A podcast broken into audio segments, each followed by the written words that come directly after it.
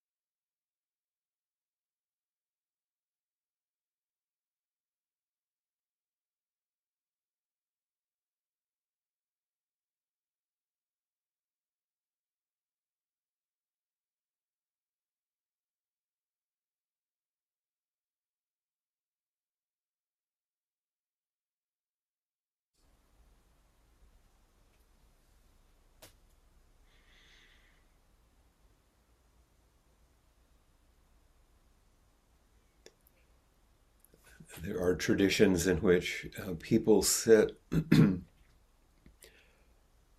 uh, together as a vigil as a person begins to pass from this life.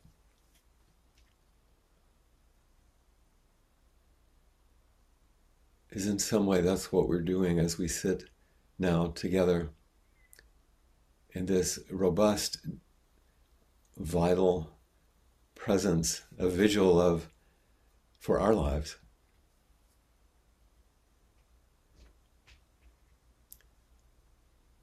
And we have things that are called oh, wake, following someone's death. But awake is an important position now to remain awake for all of our lives.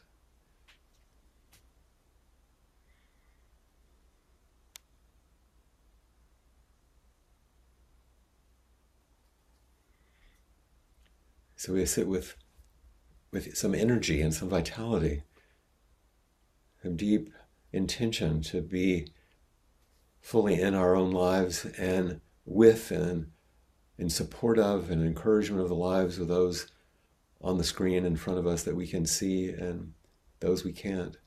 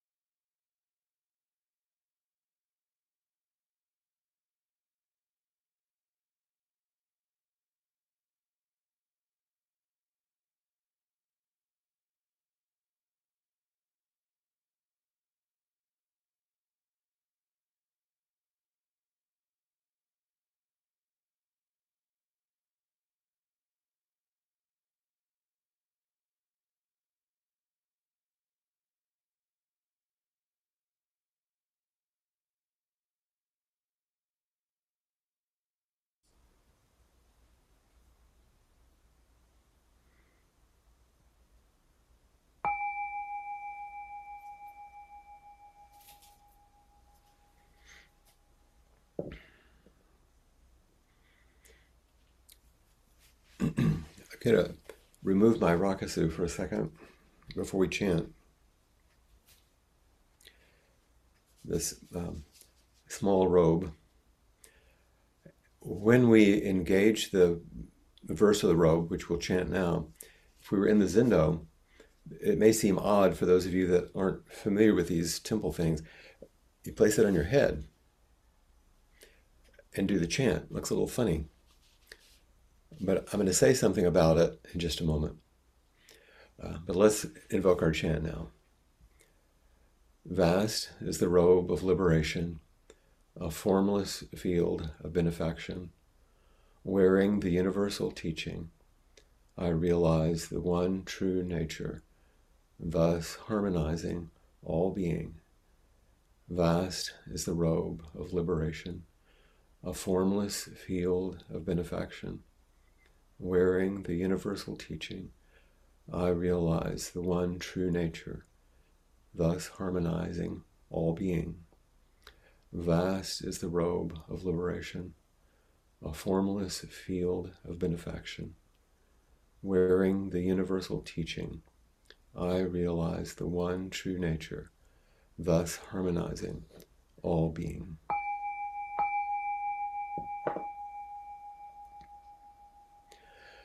So, this robe of the Buddha, the vast teachings are above. They're not put on a low place, they're always higher. In this case, in this kind of unusual looking thing, it's on my head. Vast is the robe of liberation, a formless field of benefaction.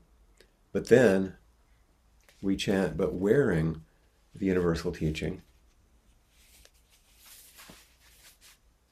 we bring it down and get in our bodies, wearing the universal teaching, I realize the one true nature, thus harmonizing all being. So we both acknowledge this transcendent, if you want to say holy quality of what we're invoking and the immanent embodied everydayness of it. So although we do this chant, I just wanted to add one more piece that might help you uh, get a feel uh, for um, what we're enacting and what we're saying. It has a lot of meaning. It's not just uh, not some words.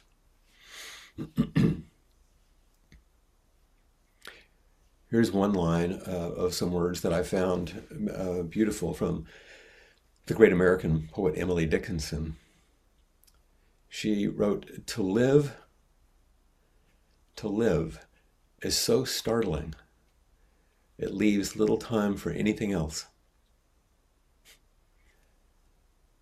To live is so startling, it leaves time for little time for anything else.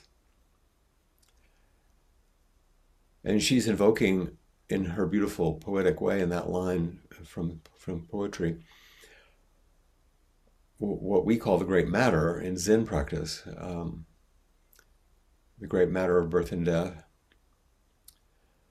Um, in fact, in the original uh, story, in the various ways that it's told, of the young Siddhartha Gautama who is to become the Buddha, um, the story is usually remembered. If most of you have heard it, I'm sure. You think, oh yeah, that, that's right. You remember he went out of the palace and he encountered illness, old age, and death, and that's what we talk about: illness, old age, and death, as part of this great matter. Um, in fact, on the verse of the Han, which calls us to practice, um, we see it um, in various translations. Great is the matter of birth and death. Great, the great matter. Great is the matter of birth and death. All is impermanent, quickly passing. Awake, awake! Don't waste this precious life. And m- many of us have heard it so many times. We've seen it. We've heard the sound of the Han, and we may have even memorized what it says. Great is the matter of birth and death. But have you ever thought who's saying it? What's the source? And that actually reminds us that in the story, of the young Gautama going out, we forget that there was a prediction that was made before his birth in the, in the mythology or the story. There was a prediction that when he was born, because his father was a, a king, a, a, mother, a queen, they were the rulers of uh, this area, that he would become either a great ruler himself, the, the child, or he would become a holy person. Would it be power or would it be wisdom? And because of that prediction, he was isolated from the realities of the world in the palace so that he would remain enchanted with the luxuries and the entitlements that went with it. And it was arranged so that he would become who his parents wanted him to be. And of course, we there are ways in which we can echo some of these things in the in current day.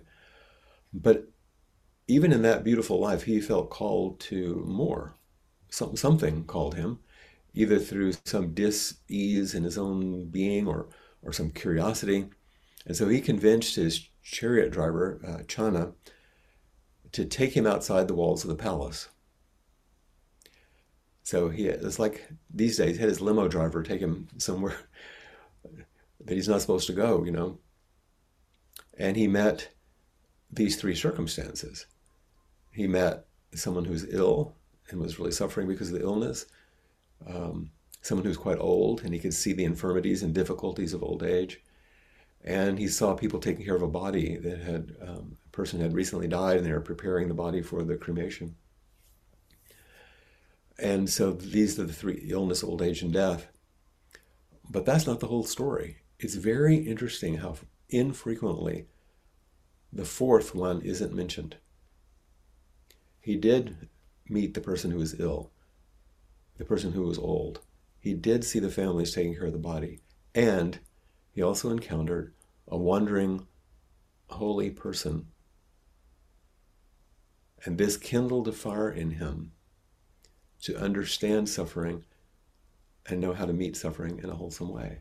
And it's so interesting that we sometimes forget that fourth one. And I'm going to come back to that in a, a moment because I'm going to make all this more personal. So we'll start with death. It's illness, old age, and death, but we're going to put death on top because I've been kind of called to this because of um, Aaron's mom dying on Saturday. Um, we we knew it was coming And we felt the, a combination that you might feel sometimes when a person is experiencing um, difficulties and infirmities or pain. We felt the combination of, of sadness um, because she, she, was suffering and we might lose her, but also the relief. Um, so it's sometimes you know it's mixed often, but more than that, I have to say I also personally felt a kind of surrealness about it. In one way, it seemed ordinary and expected. It's what, what we thought would happen. But what happened? You know, those deeper questions. What does it mean that this person that I was close to uh, was no longer here? And is anything really any different? But on the other hand, can anything ever really be the same? These are the unanswerable essential questions which must be met and digested. They're not necessarily difficulties, they're just those realities that come to us when we meet this thing very personally. I remember my father saying to my sister, uh, Kathy reported it to me, as he approached his death, he would say something like, I, I can't believe this is happening to me. And I heard him say things like that too. Some of it was kind of a bargaining kind of denial, I know. But there was also this sense of the unreal. How does living make sense of dying? When the life goes out of a body, what happened? Those of you that have been with someone as they pass at the moment or even when you've had to lose a beloved pet or something, you can feel that moment when life goes out and what was this body is the same body but not. What, what happened? This is the great mystery. It's one facet of the great matter. Death, old age, a second one. My own. I received a phone call from Aaron that Arlene had passed while I was sitting in the, in the forest in Molokai here with my two older buddies, which we often do. And when I got the call, I had to interrupt. I was reading to them an essay from uh, the magazine The Sun. Some of you are probably familiar with it. It's quite a lovely publication.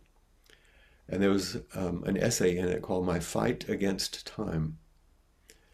And the author was Jim Ralston, R A L S T O N, Jim Ralston. and in it, he was remembering a conversation he had when he was in, uh, I think it was Guanajuato, Mexico. He uh, was down there as a young man in his 30s. And there were a number of expats there. And there was an older man who'd been quite successful who lived there now. It was, uh, you know, less expensive to live there, who was in his 70s, like my age and the age of my buddies who I was reading to on Saturday. And the older man in the essay said to this younger man, the author,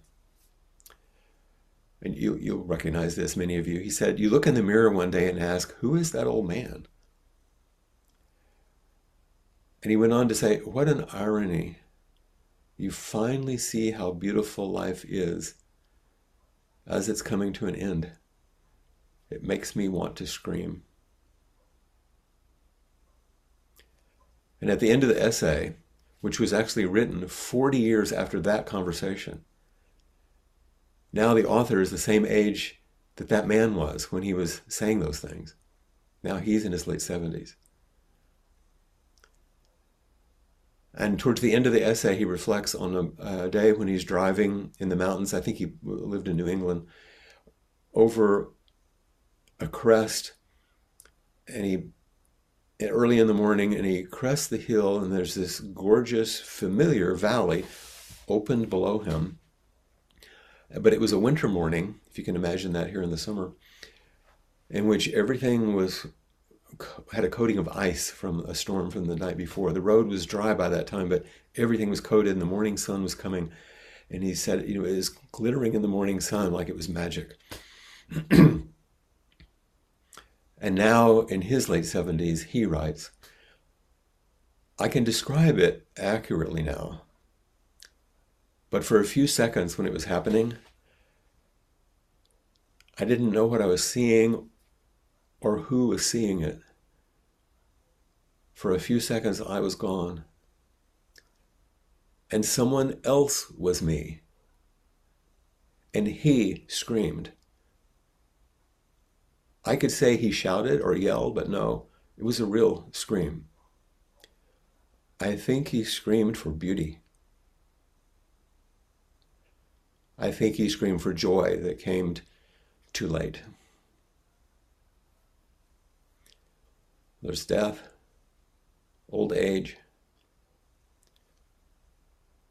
me reading this to my old friends as I get this call, and then illness. The third, I came home after a while and checked my messages. After that talk with my friend about old age and having received the call that we'd been expecting and and I was met with a number of emails from several sangha members and friends within various aspects of the sangha in our family about who was ill, who had been just diagnosed, who was having a scan or a biopsy. You know, a test that could change the course of someone's life suddenly and permanently. And then there's the illness that is hidden and sneaks up. Another email told of a friend who stepped out of the house and found her husband dead in the driveway. An athletic man, too young, with a hidden genetic vulnerability, the illness silent in his heart's arteries until it wasn't. And the wife and children suddenly left without a father or a husband. Illness, old age, death. You know, these are the inevitables.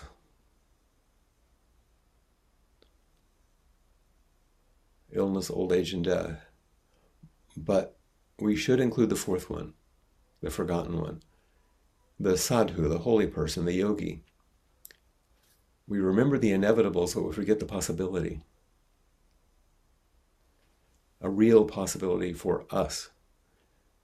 Not that, not that we become some, uh, you know, a naked yogi in northern India dwelling in the forest, but that we could take on the practices which been given, which have been handed down to us from the time of the Buddha, and engage them fully and in a wholesome manner in contemporary life with dedication and constancy so that we too can discover the freedom within illness, the liberation within old age and death, and to be able to then do something that is liberating in the world.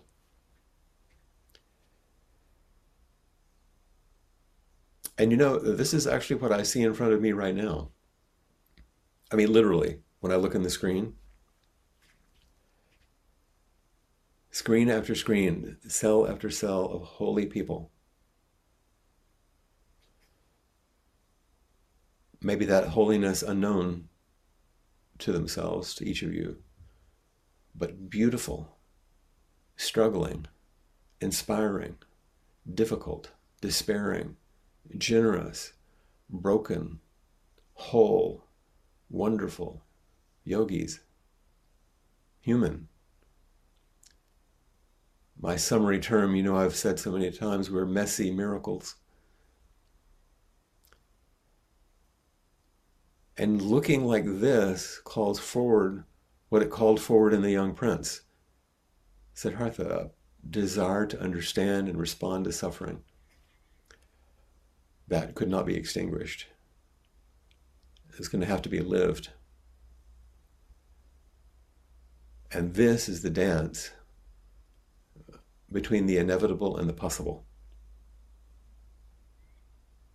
between the inevitability of illness, old age, and death, and the possibility of waking up and living with those inevitabilities in a way that's gracious and generous and doesn't cause more harm. And another essential part of the story that I think maybe we sometimes forget because all the mythology talks about uh, Siddhartha Gautama, who would become a Buddha, sort of like awake from the beginning in some of the mythology, but not in others. But the essential part of the story is this person was young, in their 20s, and not completely mature, somewhat naive. And he was overprotected And that person was compelled by curiosity, some deep longing, or, or maybe uh, an urge that he discovered, which took him over the protective walls of the palace compound, beyond the barriers which had kind of become a prison, to see the truth of the matter.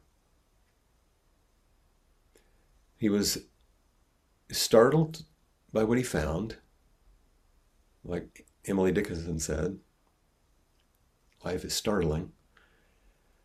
And his discoveries uh, galvanized this personal inquiry he had and then his commitment to practice. So, our story about illness, old age, and death, about the, how the young man left home and became a wandering monk, and all that followed as he became a Buddha. But if we look more deeply into the, the sort of archetypal arc of this, and that's why I wanted to make it personal in my life as I was telling you these stories.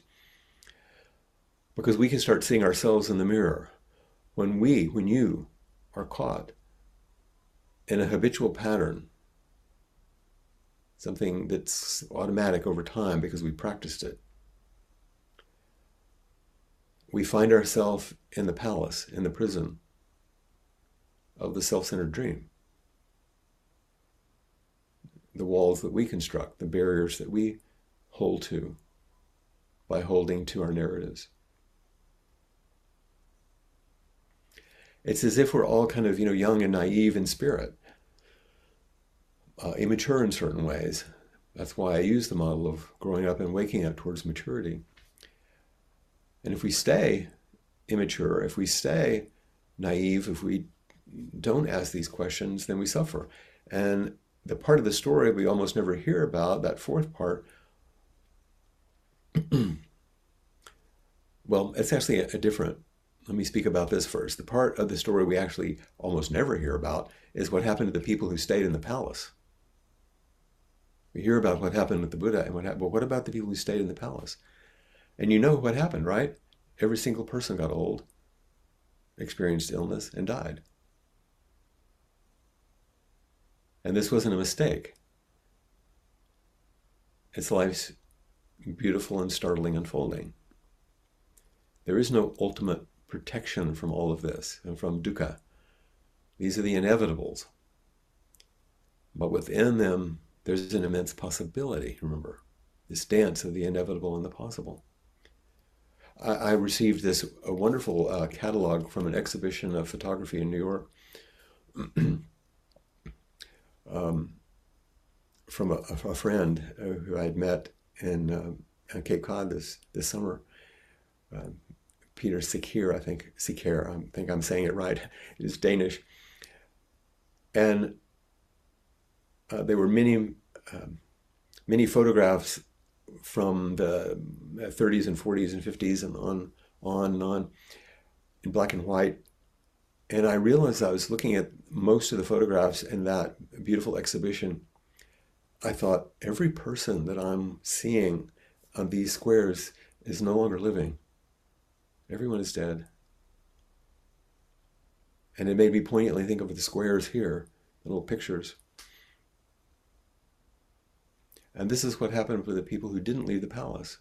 The same thing happened to everyone, but they didn't have the possibility of, of waking up. They did meet the inevitables. You know, I, I kind of in a silly way, the inevitables made me think of the movie The Incredibles. You know, just because some of you have seen that. There are a couple of them. The first one is in 2004, I think. It was a Pixar animated film, but the description, I went back and looked because I couldn't remember exactly. And so in the film, uh, there was this couple, Bob and Helen Parr, a couple of superheroes who are really Mr. Incredible and Elastigirl, but who were hidden and acting like they were normal people because it was a government mandate that they couldn't be themselves. Sounds a little familiar, doesn't it? An attempt to live a quiet suburban life with their three children. But the movie turns because Bob sees something that happens and he need, he has a, such a great desire to help people that it draws him and his entire family, who are all superheroes, out into the world to do good. And that's the drama story. It's actually a similar story.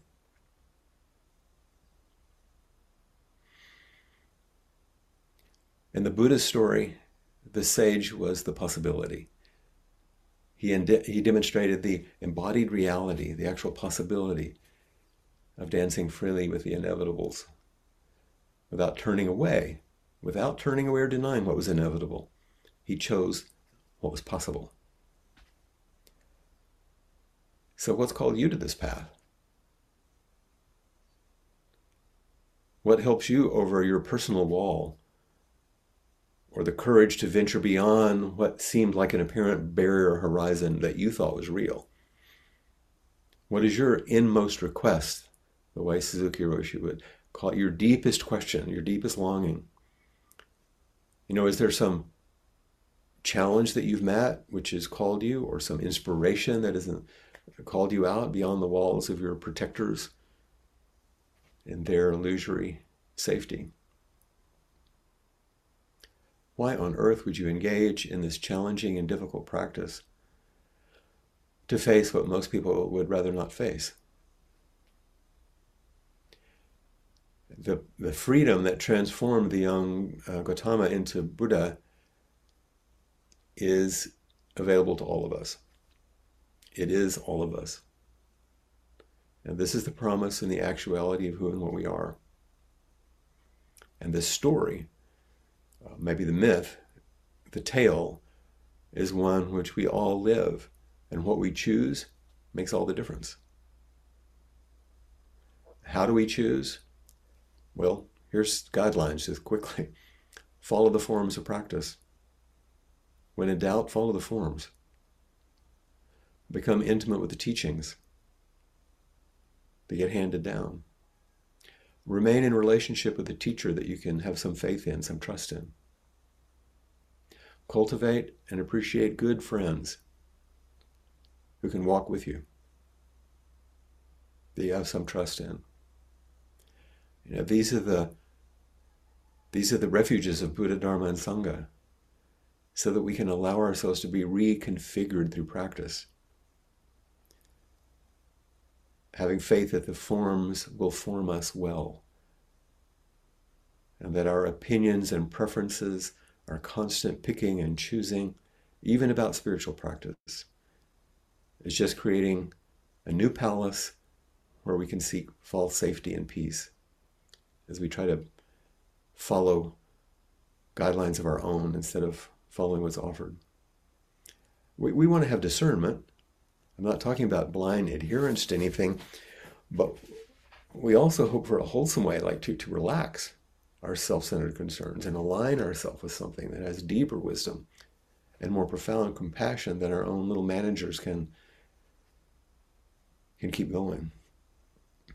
Basically, how do we dance with the inevitable and the possible? To live is so startling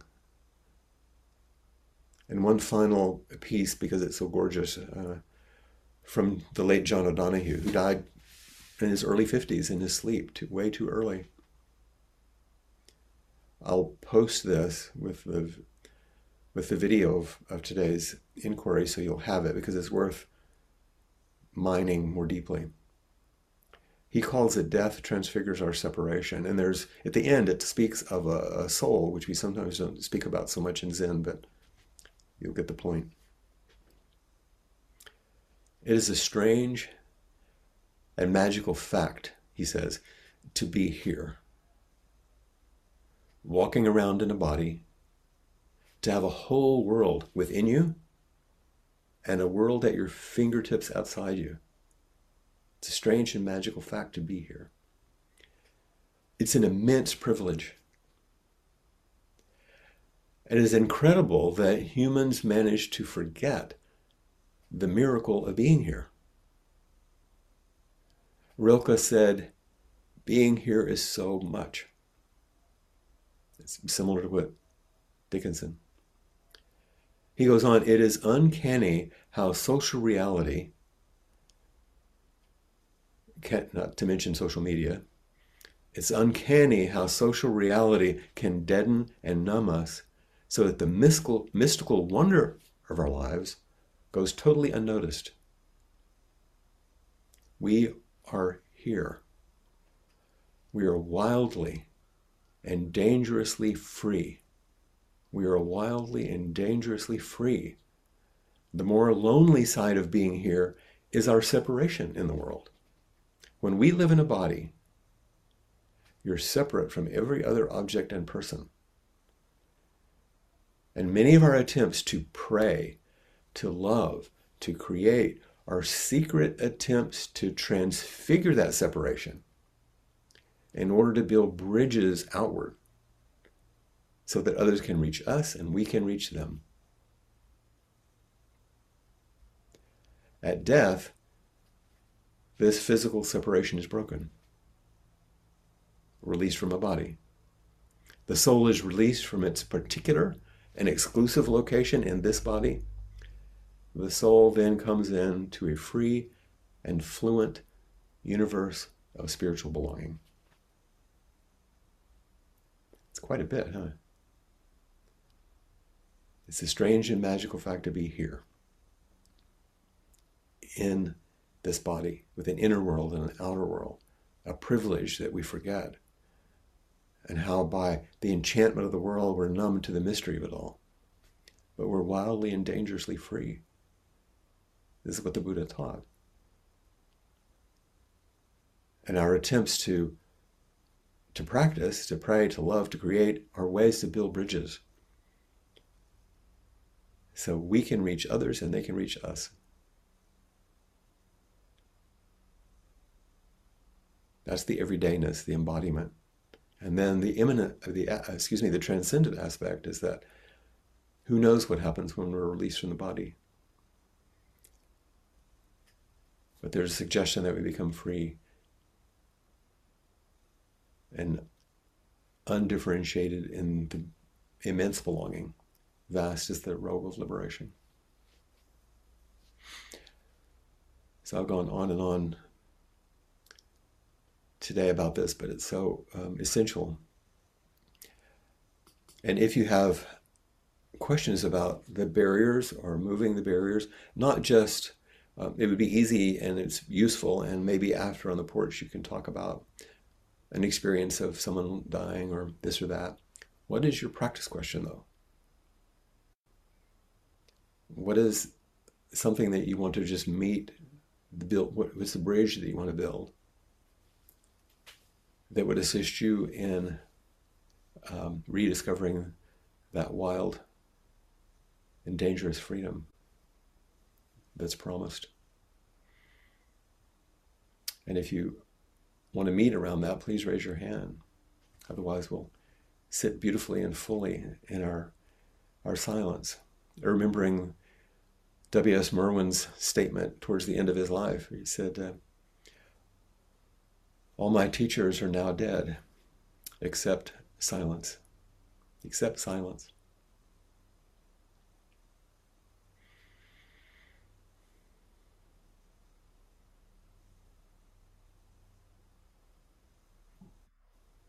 And we have Penelope.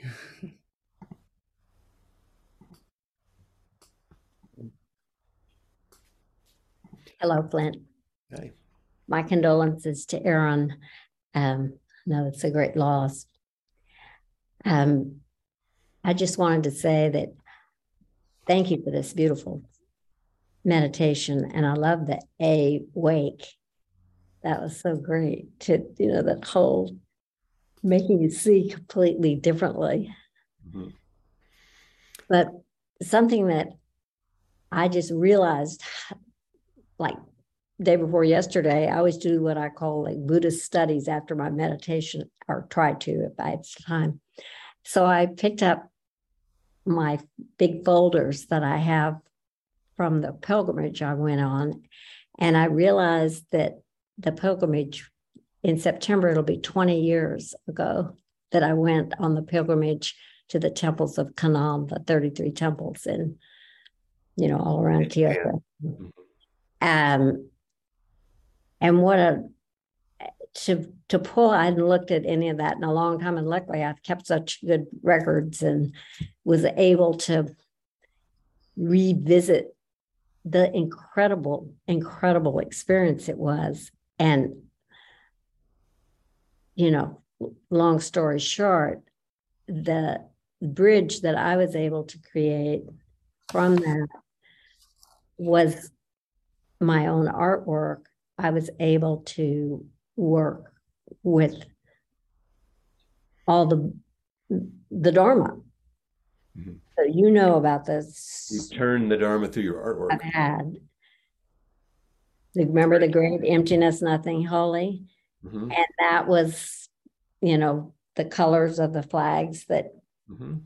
hang out in front of the temples. And then on and on the bone house, you know, that was from one of, you know, inspired by one of the temples. But the point is, is that that that pilgrimage was taken in 2002 and that was right after 9-11 and in my heart, that's why I wanted to go on the pilgrimage to pray for, you know, like to offer up intentions or however you want to say it mm. for the tragedy of 9 11. And that was so much in the consciousness right then, you know, that it was like people were going to do these things to promote peace in the world or offer intentions for peace.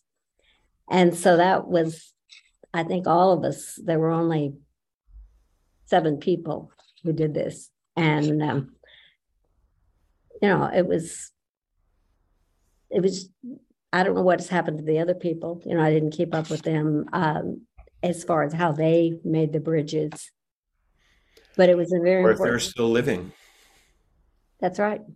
I know the leader who lives in Australia. Uh, she just sent a little blog thing out lately. She has her own temple Mhm. in the western part of Australia and lives there. But you know, just recently she sent something out, so I know she's doing well. But the other people, you know, but it was, um, you know, when we went to Mount Koya, and that you know has this huge cemetery that when we were there, um, there was a just kind of like you know you hear about those mad holy men. He was like walking around and kind of ranting and dressed in sort of white rags and stuff. And you know, I was just like my eyes were wide, my jaw was dropping because this looked like something out of a movie. And Kate, our leader, was like, "Don't worry, just ignore him. You know, he's just a holy man. He's just a, like a, re-" you know, in other words, these people, that this is just a natural occurrence over here in Mount Koya." And um, But that cemetery is beyond. Is beyond. Walking through it is, I would say, one of the holiest places I've ever been. Yes, massive and old, and so the statuary and what's growing over it is just so beautiful. in the Jizo, uh, all the little statues with the little caps and the, um, you know, and then there was this big stream flowing through it had all the little wooden crosses in it, and these were the souls of the unborn children or the miscarried children, or when, I mean, it was just every place you turn around. That's where the bone house was actually where they kept the little hyoid bone. It was with the inspiration for the sculptural piece I did that Yeah. You know, as we as we get older, Penelope and you and I have known each other these 20 years. Then we start remembering these things. We start reminiscing a little bit. And it's necessary to tell the stories as a way to uh, remember our lives as we know that uh, we we have another 20 years. We don't know if we have one more day, but I guess what I'm saying, it's that whole thing you said when you said awake and awake. Like when I was looking at some of these amazing statues and things like in Nara, there's an amazing museum of the most beautiful treasures in all of Japan. Um, and it just broke my heart. There was some kind of bad killing or something in Nara the other day, you know, like a terrorist or nut or something, you know. And I thought Nara's, you know, where the little deer are all tame and they walk right up to you outside the temple. And it's this such a holy place, but nothing is immune, you know. I mean, everything's changed and but anyway, the the the the way I'm seeing these things, what a gift, because I could spend the rest of my life just take deconstructing the pilgrimage and making bridge after bridge after bridge. And our life is that ongoing pilgrimage. And that is what we spend the rest of our lives doing is unpacking this pilgrimage, this great mystical, wonderful pilgrimage. And there are moments which you're talking about which are quite unusual and quite special. And so thanks for reflecting it. I've having been to some of those places, it calls it up in me, of course. Mm. Awake. Awake. Don't waste this precious life.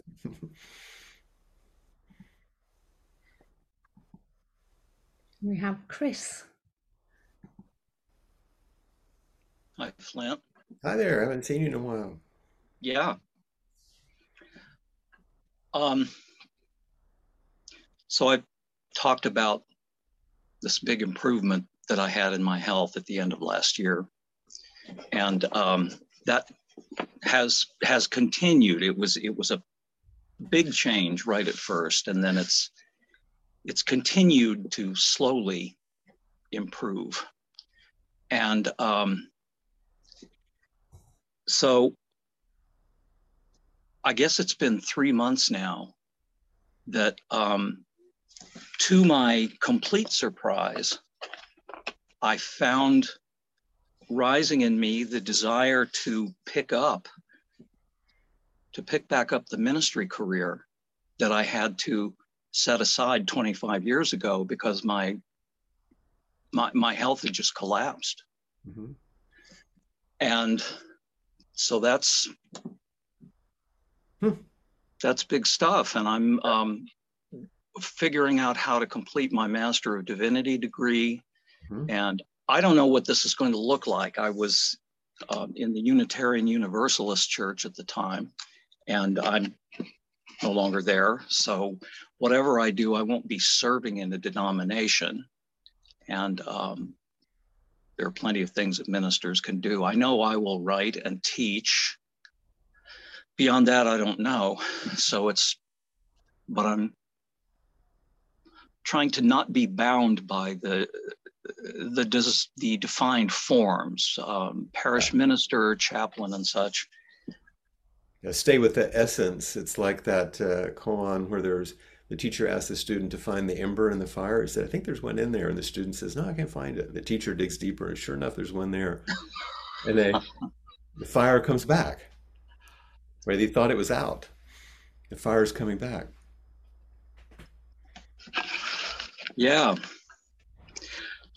So that's going on, and it's it's rich and huge and enough to fill a life, to be sure. And at the same time, a couple three years ago, I reached a point where I I thought, you know, I have done the important things that I wanted to in life. I, I have the things that I wanted. And um, so I, I, I, was in a, my health was not good then. My depression was not in a good place. And so I thought, you know, I'm just, if I die now, I'm fine. And whatever time I have from here forward is just, is just gravy. And um, I could do with it what I want. And now I know what I want to do with that in particular. And so I'm I'm I'm existing in this these two contradictory things side by side. On the one hand, I'm stepping back into a an enormously rich world, rich with study and uh, people and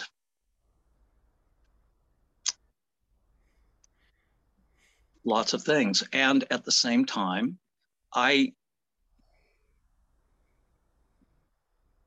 I know I'm going to do my best, and if it you know if it ends with my death or from something else, that's okay. Yeah. And it just feels very odd.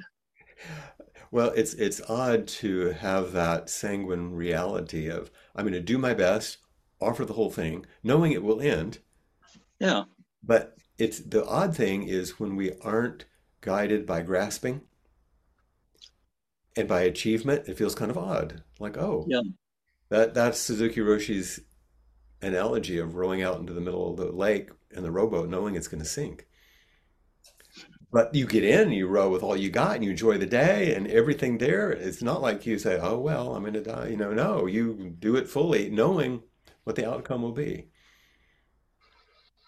but without grasping, like, "Oh, it can't happen," or "It should be better," or what's it say on the bottom of the shirt? I know you well enough to know. Oh, uh, it's a quote from Dom Helder Camara.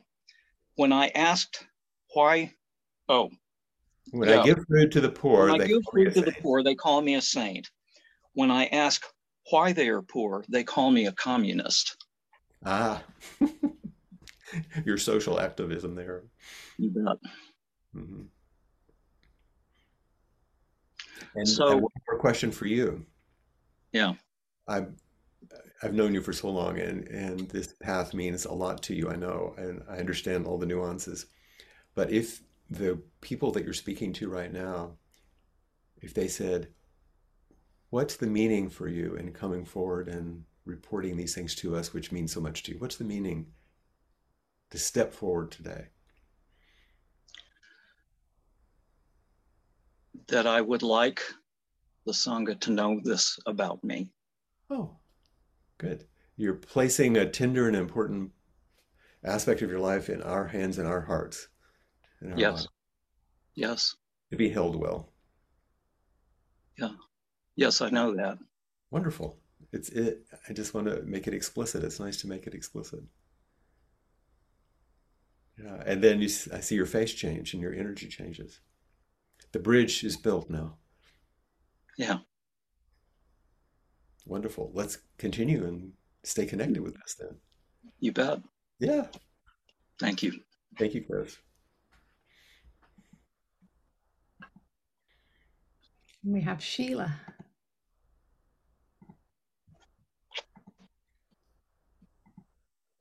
Flint, it's very good to see you. And today, just as luck would have it, your image was right in the middle in front of me the whole time I was talking. Oh, wonderful. And so I could watch your facial, you're, you're the person I keyed on your facial expressions I was talking. So it's nice. well, it was a beautiful teaching, and um, I'm very grateful and full. And it's hard to to talk actually, but um, what I, I, just mainly wanted to come forward to to say hello, um, and also to say that I, I think back on I celebrated my mother's um, first first birthday um, out of her body.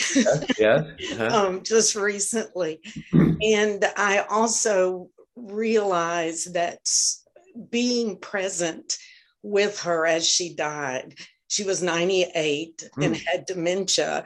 And even at this point, I can look at her dementia as a gift because I was able to let her go gradually mm-hmm. in a way that at the time I was very angry, but yeah. came to see what a blessing that was to be able to um, experience her actual death as a release mm-hmm. that it was for for the whole family uh, but especially for her to um, because she was a woman of very strong faith and i have no doubt that she um, experienced death the way that her faith um, gave her the ability to do. Sure sure. And um, and ever since did, what you ahead. did was uh, on the slogan behind you yes you can read it that actually was given to me it's a very um, precious little collage that an artist friend did to me while i was going through my mother's uh, last year that was very difficult because so much of it was affected. She was in a facility. And so, with the pandemic and the shutdowns, I was not able to see her. Right. Um, fortunately, she survived through it, and I was able to be present with her at her death. But yes, this this artist friend of mine said, you know, you can't resist any of this. This is inevitable, and, and so what you're saying today precious precious. is a result of that non-resistance. Yes, mm-hmm. absolutely, mm-hmm.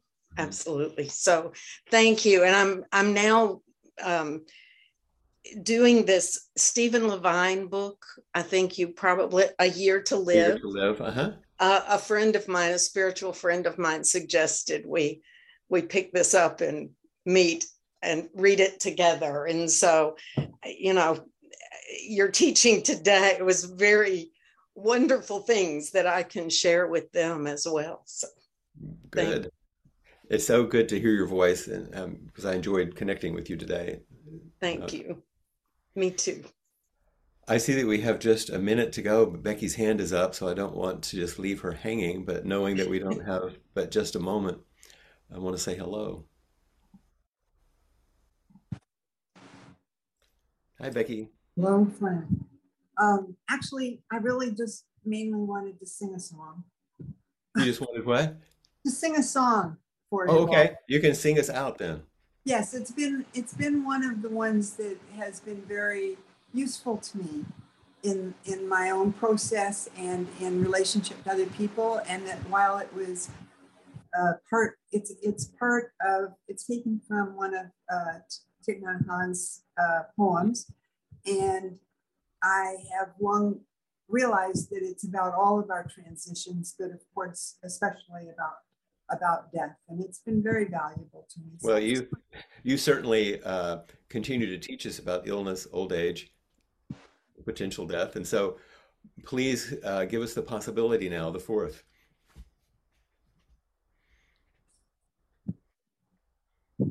No coming, no going, no after, no before. I hold you close to me. I release you to be so free. For you are in me and I am in you. For you are in me, and I am in you.